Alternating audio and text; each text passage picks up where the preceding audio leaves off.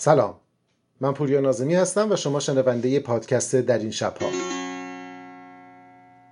ممنون از اینکه پادکست در این شبها رو برای شنیدن انتخاب کردید. ممنون از اینکه این پادکست رو به کسانی که احساس می‌کنید که مورد علاقهشون هست معرفی می‌کنید و ممنون از اینکه نظرات و پیشنهادات خودتون رو با ما در میون می‌ذارید. پادکست در این شبها رو می‌تونید از طریق سرویس های معمول و رایج و از هر جایی که در واقع پادکست های مورد علاقه خودتون رو میشنوید به دست بیارید دنبال کنید یا اون رو از طریق وبسایت اصلی اون podcast.puryanazemi.com دنبال کنید یا همچنین فایل کم حجمتر اون رو از طریق کانال تلگرام به شناسه پینازمی دنبال کنید و اون رو دانلود بکنید. ممنون میشم اگر نظرات خودتون رو با ما در میان بذارید و یک بار دیگه ممنون که این پادکست رو از میان مجموعه بسیار متنوعی از پادکست های فارسی برای شنیدن انتخاب کردید.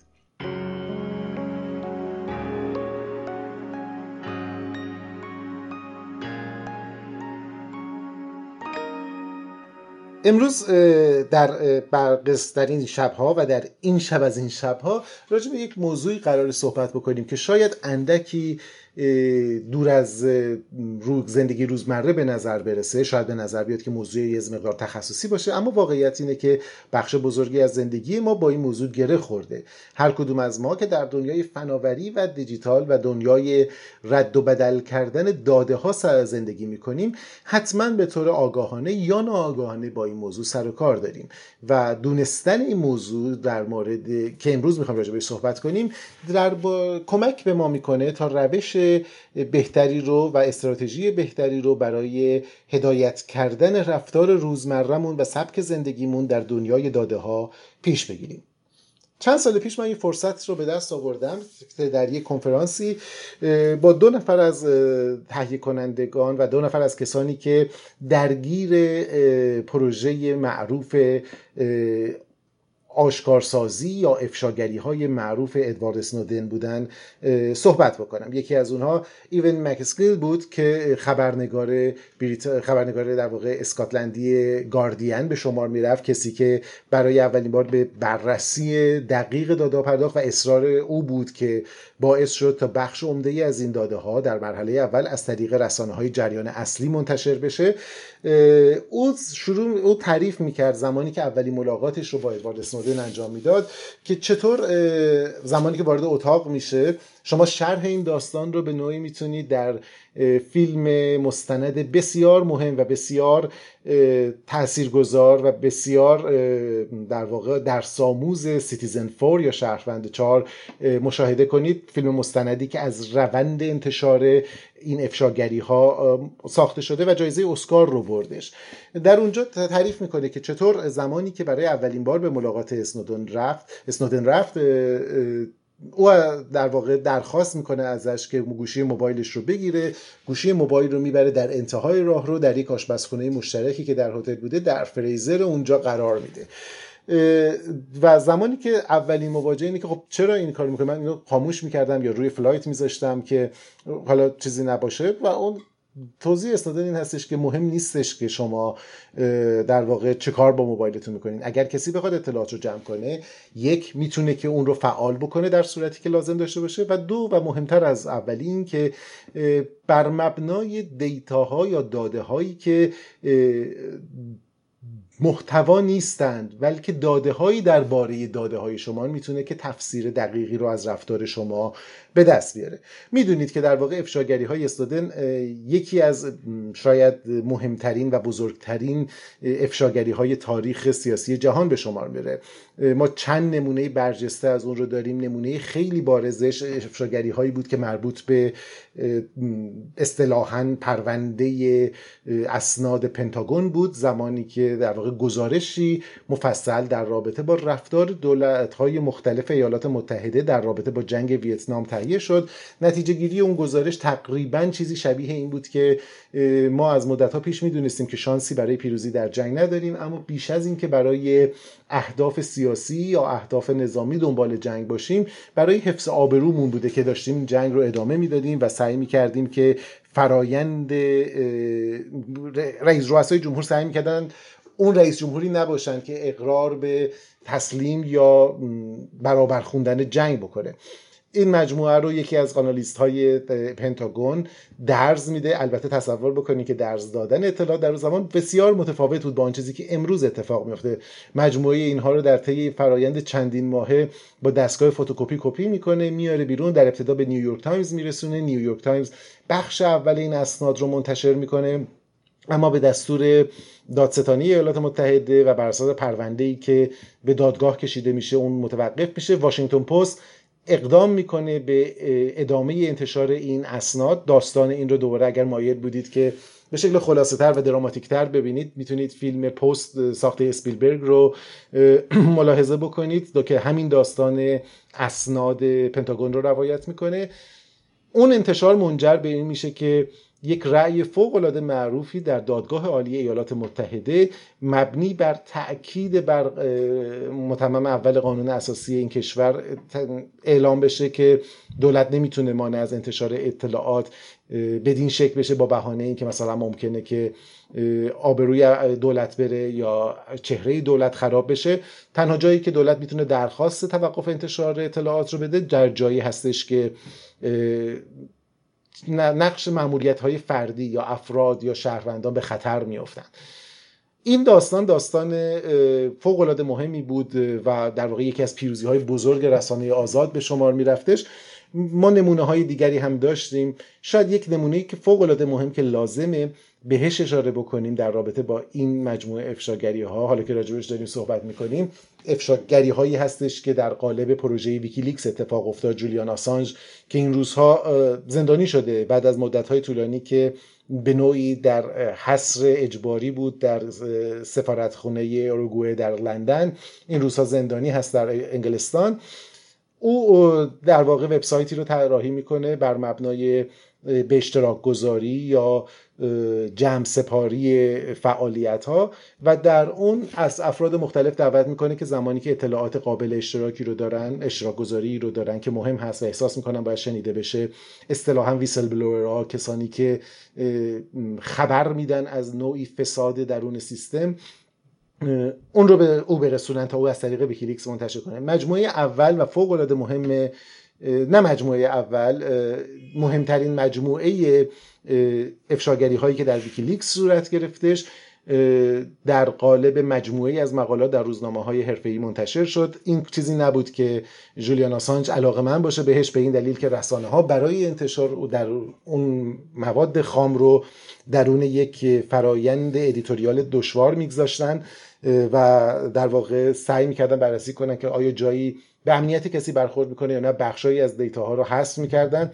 اما به هر حال اون بخشی بود که آسانج رو فوق العاده برجسته کرد. بعد از اون آسانج دیگه به این روند ادامه نداد و اصطلاحا داده ها و لیک ها و افشاگری ها رو دامپ می‌کرد. یک جا میریخ روی اینترنت بعد از اینکه خودش از صحت سورس یا منبع مطمئن می‌شد. داستان آسانج و رفتار آسانج بحث فوق العاده فوق العاده جدی رو در حوزه رسانه و روزنامه نگاری به وجود آورد. آیا ما رفتار جولیان آسانج و ویکیلیکس رو نوعی از روزنامه نگاری و ژورنالیست می‌دونیم؟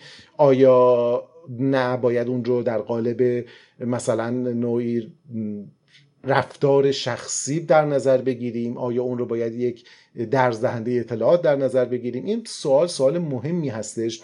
به این دلیل که به خصوص این روزها که آسانج در بند هست به واسطه که نوع برخوردی که با او میشه بسیار تاثیر میپذیره از اینکه آیا او رو روزنامه نگار ارزیابی بکنیم یا نه. ایالات متحده به شدت اصرار داره که او روزنامه نگار نیست و بنابراین از حمایت هایی که روزنامه نگاران دارند نباید استفاده بکنه.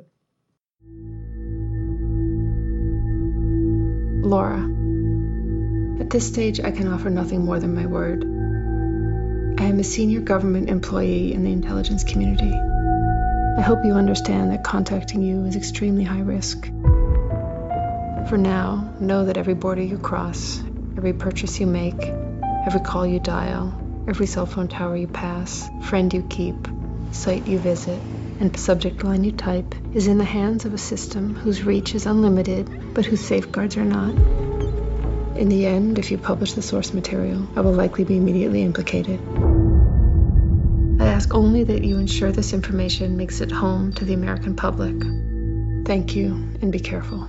Citizen 4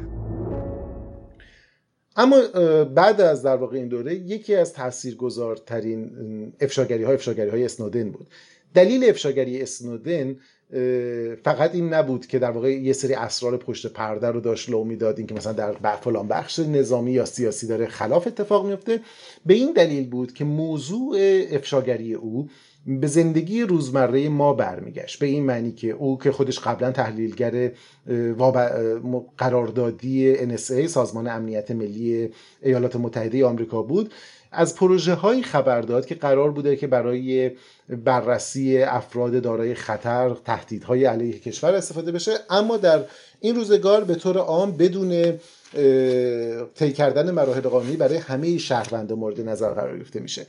و اینکه چطور با پیشرفت و توسعه فناوری افرادی که برای مثال در NSA هستن می‌تونن حتی بدون اینکه اصطلاحا نص قانون رو زیر پا بذارن و برای مثال شنود کنن. می‌دونید که شنود مکالمات شنود باز کردن بسته های پستی و امثال اون در اکثر کشورها جرم هستش و شما تنها با حکم دادگاه صالح می‌تونید این کار رو انجام بدید. یعنی اینکه شما باید اول یه پرونده رو به دادگاه ببرید دادگاه رو راضی بر این بکنید که در این مورد اونقدر شک قوی و قدرتمند دارید که بخشی از حقوق شهروندی فرد که از جمله محرمانه بودن تماسهاش هست رو زیر پا بذارید دادگاه به شما مجوز موردی میده.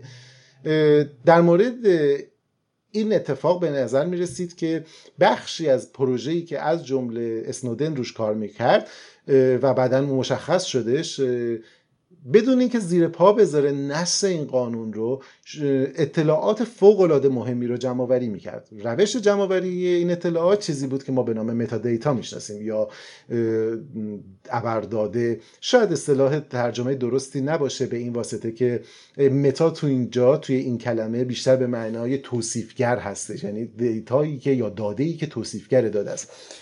اینکه metadata چی هست به تا چند دقیقه دیگه یکی از دوستان عزیز من نصر قاسمی براتون توضیح خواهد داد. چون نه تا الان خیلی کم بهش زحمت دادم بابت همه کارهای این پادکست این هم روش در واقع این زحمت رو می‌کشه و به ما توضیح میده که دقیقا metadata چی هستش چگونه عمل می‌کنه و با در نظر گرفتن که ما انواع مختلفی از metadata رو داریم. اما نکته شاید تعریف خیلی جامع و بازی که بشه از metadata ارائه داد این هستش که متا دیتا نوعی از داده است که در با اطلاعاتش داده هایی هست درباره داده ها به عبارت, به عبارت دیگه خود داده ای که ما در ارتباطات دو طرفه استفاده می کنیم شامل متا دیتا نمیشه. اما چیزهایی که به ما میگه که اون داده چی هست شامل میشه. شاید یه ذره پیچیده به نظر میاد. بذارید یک مثال بزنم. برای مثال یکی از مواردی که در واقع جزء افشاگری های اسنودن هم بود بیایید بررسی بکنیم.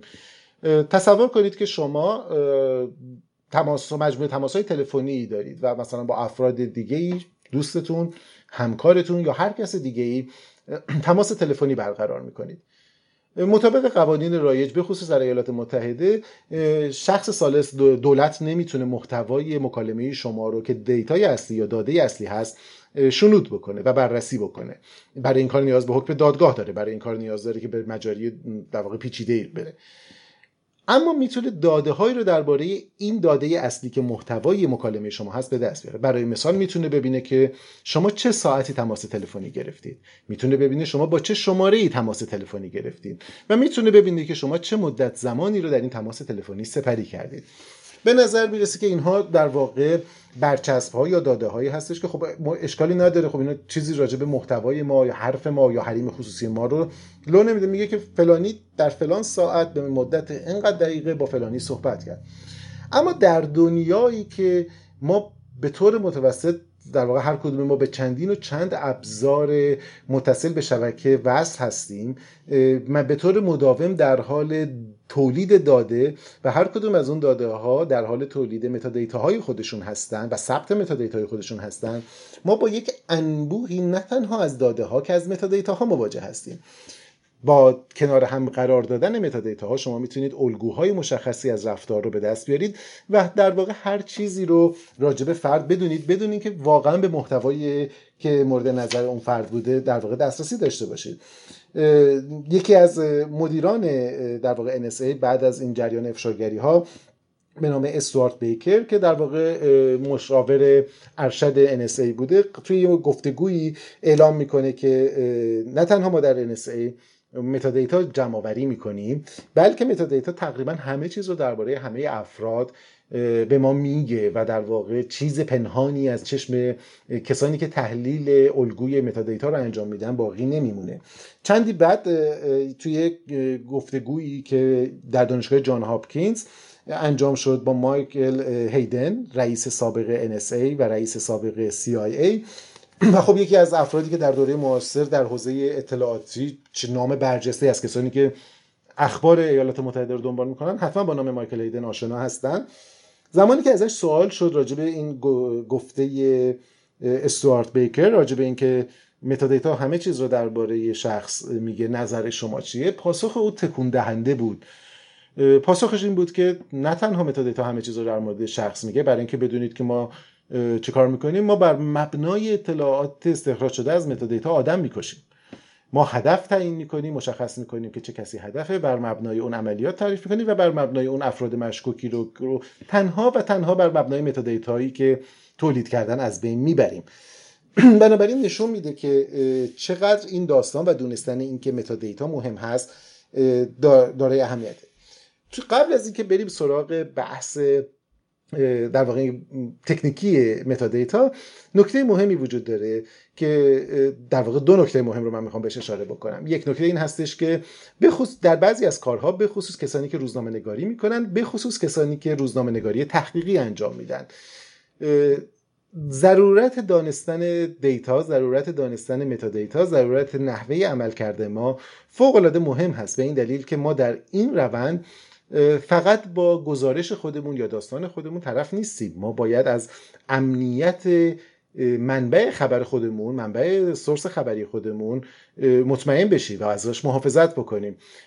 در روزنامه نگاری حرفه‌ای شاید هیچ چیزی مقدستر یا هیچ تابویی مهمتر از شکستن امنیت یا لو دادن منبع خبر نباشه. منظورم این نیست که تمام خبرها رو باید بنویسیم به نقل از منبع ناشناس. نه اصلا منظورم این نیستش.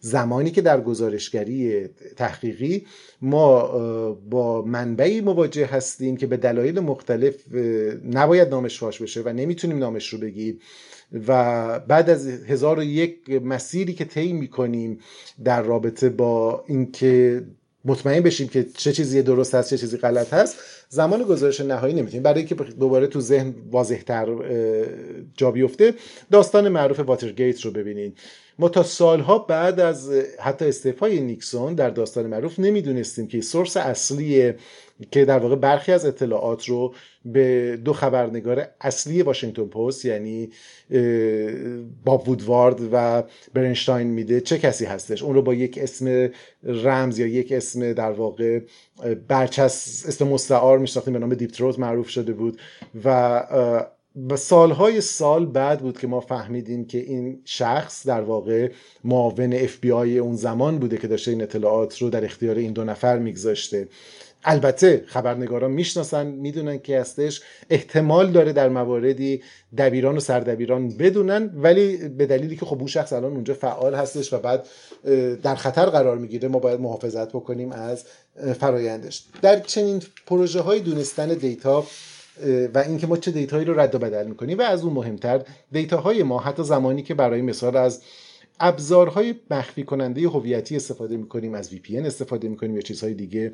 چگونه در واقع تاثیر می‌ذاره؟ تو همایشی که چند وقت پیش برگزار شده بود در یک پنلی راجع به کنفرانس در واقع روزنامه نگاری تحقیقی علمی یکی از توضیحاتی که مطرح می‌شد این بود که اگر موضوعتون واقعا اونقدر مهم هست که نگران امنیت هستید برگردیم به روش های قدیمی به جایی که تایپ کنید رو کاغذ بنویسید. به جایی که تلفن بزنید حتی تلفن عادی روش وودوار و برشاین استفاده کنید. یه گلدون میذاشتن پشت پنجره یه هتلی.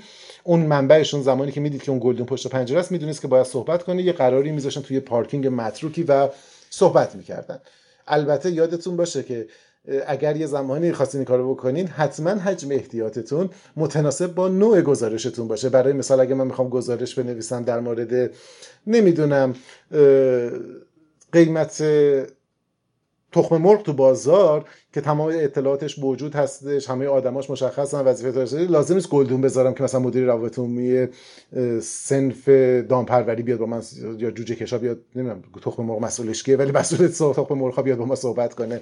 این در موارد خاصه و این توصیه در مورد خاص هستش. اما در نهایت دونستن این که زمانی که ما به دنیای شگفتانگیز و قدرتمند و مهم و ضروری جریان داده ها متصل میشیم چه رد پاهایی ازمون باقی میمونه کمک می‌کنه که رفتارمون رو متناسب اون کنیم و حداقل شگفت زده نشه. نکته دوم در امتداد همین هستش که مبادا این نکتاتی که ما داریم میگیم تعبیر به نوعی تکنوفوبیا بشه مبنی به اینکه خب کسانی می‌تونن از روی متادیتا یا چیزهای دیگه برخی از گفتگوها روشها یا رفتارهای ما رو حس بزنن پس اصلا بیایید تلفن ها رو بسوزونیم بیاین اینترنت رو بسوزونیم. همه چی تقصیر اینترنته. نه اینترنت و بقیه این ابزارها ابزارهای فوق العاده مهم کارآمد و کار راحت کنی هستن که مثل هر چیز دیگه ای ازشون ممکنه سوء استفاده بشه. همونطور که شما اگه تو خونتون باشین ممکنه یه نفر دوربین مخفی بذاره و شنود کنه یا مخفیانه شما رو نگاه بکنه در مورد اینترنت این کار اتفاق میفته راحت تر یه مقداری. بنابراین آگاه بودن نسبت به این در نوع رفتاری که ما در پیش می‌گیریم کمک می‌کنه. این خیلی مهمه که ما مبادا مبادا این رو به عنوان نوعی حراس از تکنولوژی در نظر بگیریم. هر تکنولوژی هر ابزاری در واقع امکانهای استفاده مختلفی رو به افراد مختلف میده. مثل این میمونه که مثلا فرض کنید که دستگاه برش فولاد رو در نظر بگیریم بدون اون ما کار ساختمان سازیمون یا کار سازمون پیش نمیره. در این حال دزدا می‌تونن وارد ازش استفاده کنن و گاف صندوق رو ببرن. این به این معنی نیست که خب اون ابزار رو در واقع مهار کنین روش های دیگه ای وجود داره. این خطای فوق العاده ای از همین این روزها که ایالات متحده در حال سوگواری است برای دو مجموعه از کشتارهای جمعی که با اسلحه اتفاق افتاده.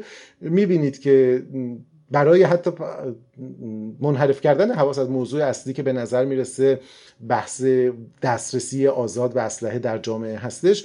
حتی رئیس جمهور این کشور صحبت می‌کنه که بله ویدیو گیم ها موثرن.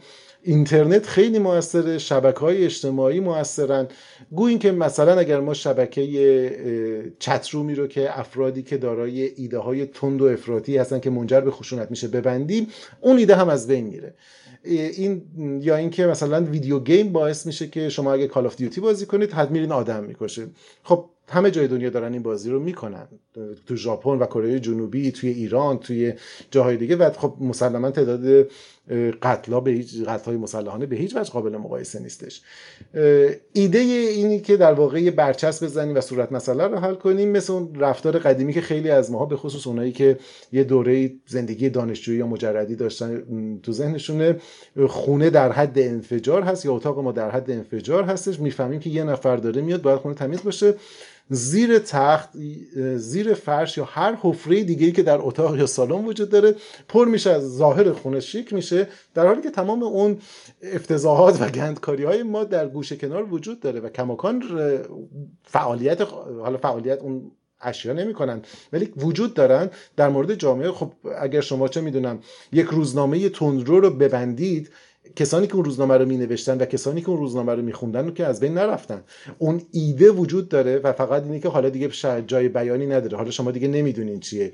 یک باره در زیر بدن ادامه پیدا می‌کنه به حیات خودش و شما یک دفعه تعجب می‌کنید. وقتی او چی شد که این اتفاق افتاد. یک بار دیگه این داستان رو در مورد ایالات متحده ببینید. بعد از اینکه نتایج انتخابات دو سال و نیم پیش اعلام شد و ترامپ عنوان رئیس جمهوری اعلام شد خیلی ها صادقانه شوکه شده بودن که ای مگه میشه یک کسی چنین حرفایی رو بزنه چنین رفتاری رو بکنه رئیس جمهور بشه؟ به این دلیل که بخشی از صدای کسانی که در واقع بعدها به ترامپ رأی دادن گم شده بود. اونها رسانه های در واقع بیان خودشون نداشتن بروز خودشون و هر چنگایی هم که صداشون در میمد به عنوان حاشیه به عنوان نمی‌دونم غیر واقعی بودن یا هر چیز دیگه انکار می‌شدن و یک باره جمع کثیری از مردم با شگفتی مواجه شدن. بنابراین ایده ای حرفایی که ما می‌زنیم به عنوان اینکه عدم استفاده از این ماجراها نیستش. در مورد متادیتا به همین ترتیب مسئله قطعا تکنیکیه همونطور که نسرین بهمون توضیح خواهد دادش. و انواع مختلف هم داره مجددا تعریف این داستان هم تعریف متفاوتی هست. ما انواع metadata رو داریم metadata های توصیفگر رو داریم metadata های administrative رو داریم و بقیه رو که اجازه بدید این بخش رو من خیلی حرف نزنم و بریم سراغ کسی که به معنی واقعی می‌شناسه این, این داستان رو و برامون تعریف کنه. این شما و این نسرین عزیز.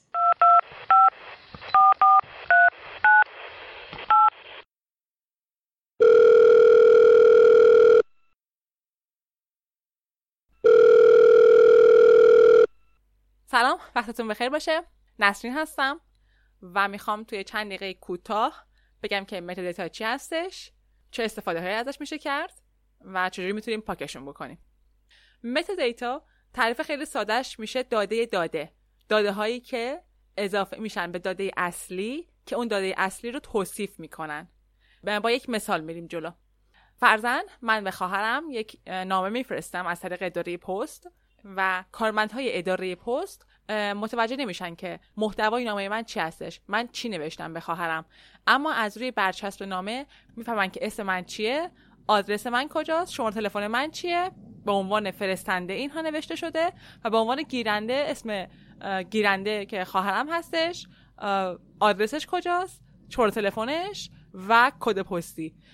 خب به این اطلاعات که به داده اصلی اضافه شدن و خود داده اصلی ما نیستن میگیم metadata خب یعنی توی این مثال داده اصلی من محتوای نامه هست که مشخص نیست چیه اما metadata میشه اطلاعات فرستنده و گیرنده. حالا ببینیم که توی دنیای دیجیتال metadata به چی میگیم. دوباره با چند تا مثال شروع می‌کنم. شما فرض کنید که با موبایلتون یا با یک دوربین دیجیتال یه عکسی میندازین. داده اصلی همون عکسه هستش. ولی یک سری داده دیگه در توصیف این داده اصلی از طریق دستگاه به این داده به این عکس اضافه میشه. مثل چی؟ مثل اینکه موقعیت شما کجا بوده؟ از طریق جی پی اس دستگاهتون مشخص میشه. البته اگه فعال باشه در چه تاریخی این عکس گرفته شده؟ دستگاه چی بوده؟ مدل دستگاه چی بوده؟ و اطلاعاتی از این قبیل. به اینها میگیم metadata. خب مثال دیگه شما یک فایلی رو توی نرم Office باز می‌کنید مثلا Word و شروع می‌کنید به نوشتن یا اینکه یک فایل رو از جایی گرفتید و اون رو برای ویرایش باز می‌کنید وقتی که دارید save ش می‌کنید دستگاهتون یک سری اطلاعات یک سری داده به این داده اصلی شما که این سند Word تون هست اضافه می‌کنه. مثل چی؟ مثل اینکه اسم دستگاهتون چی بوده؟ توی چه تاریخی این فایل رو باز کردین؟ چه مدت زمان صرف کردین که این فایل رو بنویسین روی این فایل کار کردین؟ مثلا یک ساعت وقت گذاشتین روش پنج دقیقه ده ساعت و اینها. به اینا میگیم metadata حالا تو من مثال Word زدم. حالا می‌خواد text ی باشه حالا می‌خواد فایل text ی باشه PDF باشه Excel باشه. یه فایل عکس باشه که تو شما توی فتوشاپ یا توی GIMP اون رو تغییر دادید. و غیره. به همه اینها دستگاه حالا می‌خواد موبایل باشه تبلت باشه لپتاپ باشه کامپیوتر باشه اینا میان یه سری داده به این داده اصلی شما اضافه می‌کنن. خب metadata فقط مربوط به این فایل های که مثال زدم مثل عکس یا PDF یا Word و اینها نیست. وقتی که ما به اینترنت وصل میشیم مرورگرمون رو باز می‌کنیم و از یک سایتی بازدید می‌کنیم metadata ها در حال ایجاد شدن هستن. مثلا من میرم توی وبسایتی به اسم x.com و الان metadata چی هستش؟ IP من که مشخص می‌کنه که من توی کدوم کشور تو کدوم منطقه هستم. دستگاه من مرورگر من همه اینها یک نوعی metadata هستن که حالا اون, اون وبسایت مقصد می‌تونه اینها رو ذخیره بکنه یا نکنه. این دیگه بستگی به خودشون داره. به اینا میگیم metadata. یا مثلا وقتی از واتساپ استفاده می‌کنیم به عنوان اپلیکیشنی که بخوایم در ارتباط باشیم با دوستانمون واتساپ درسته که خود ارتباط رو رمزگذاری می‌کنه. اما اطلاعاتی دیگه ای رو رو سرورهای خودش نگه میداره مثل اینکه فرستنده کی بوده گیرنده کی بوده من توی چه تاریخی توی چه زمانی از چه محلی حالا اگه من مکان رو به اشتراک گذاشته باشم و اینها این ارتباط رو شروع کردم این ارتباط رو آغاز کردم. اینها رو واتساپ تحت عنوان متادیتا روی سرورهاش نگر میداره. خیلی خوب. ولی اینطور نیستش که ما فکر کنیم که metadata فقط مربوط میشه به اینکه ما زمانی که به اینترنت وصل هستیم یا اینکه یک فایل رو داریم ویرایش می‌کنیم. نه. مثلا وقتی که من تلفنم به اینترنت وصل نیست و با کسی تماس تلفنی برقرار می‌کنم metadata ها بازم دارن ایجاد میشن.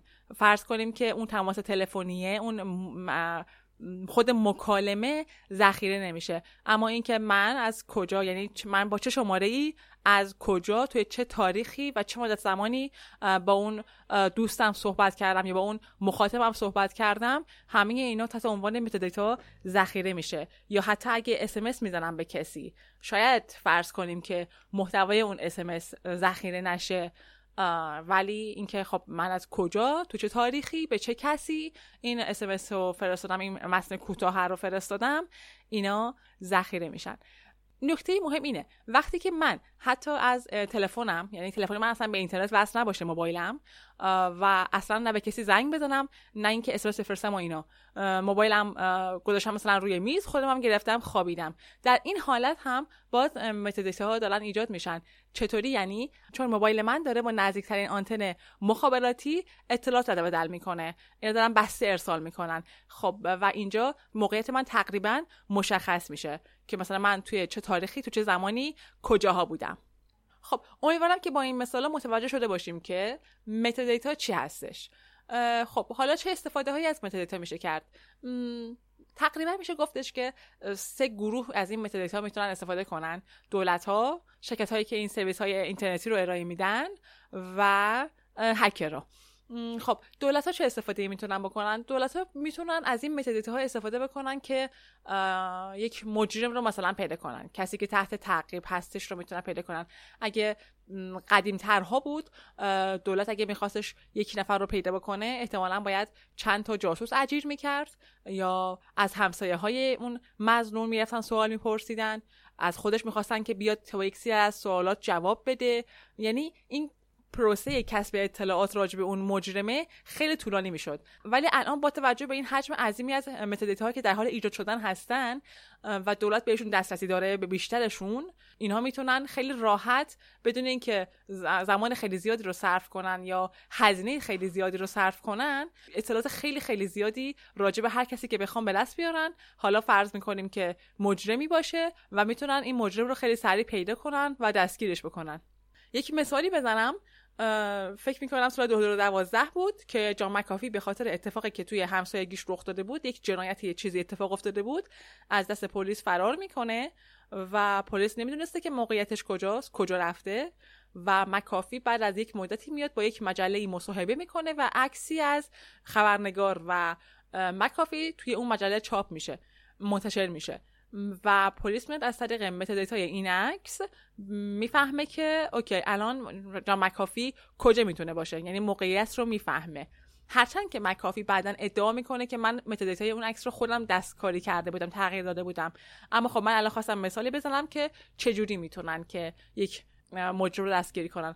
خب شرکت هایی که سرویس های اینترنتی رو توسعه میدن چه استفاده از metadata می‌تونن ببرن؟ اینها می‌تونن از metadata استفاده بکنن که سرویسشون رو بهبود ببخشن. بهتر کنن سرویسشون رو و یا اینکه از تب... تو تبلیغات ازش استفاده بکنن.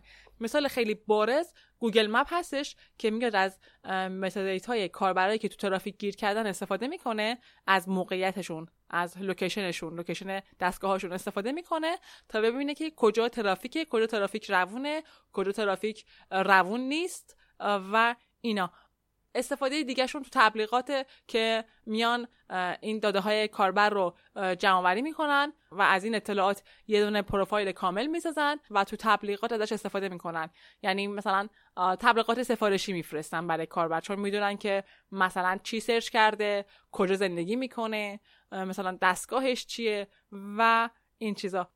و خب هکرها چه استفاده می‌کنن. هکرها که خب این همه اینا اطلاعات خیلی مهم و حساسی هستن و بر حسب اینکه می‌خوان چیکار کنن چیکار نکنن از این داده ها استفاده می‌کنن.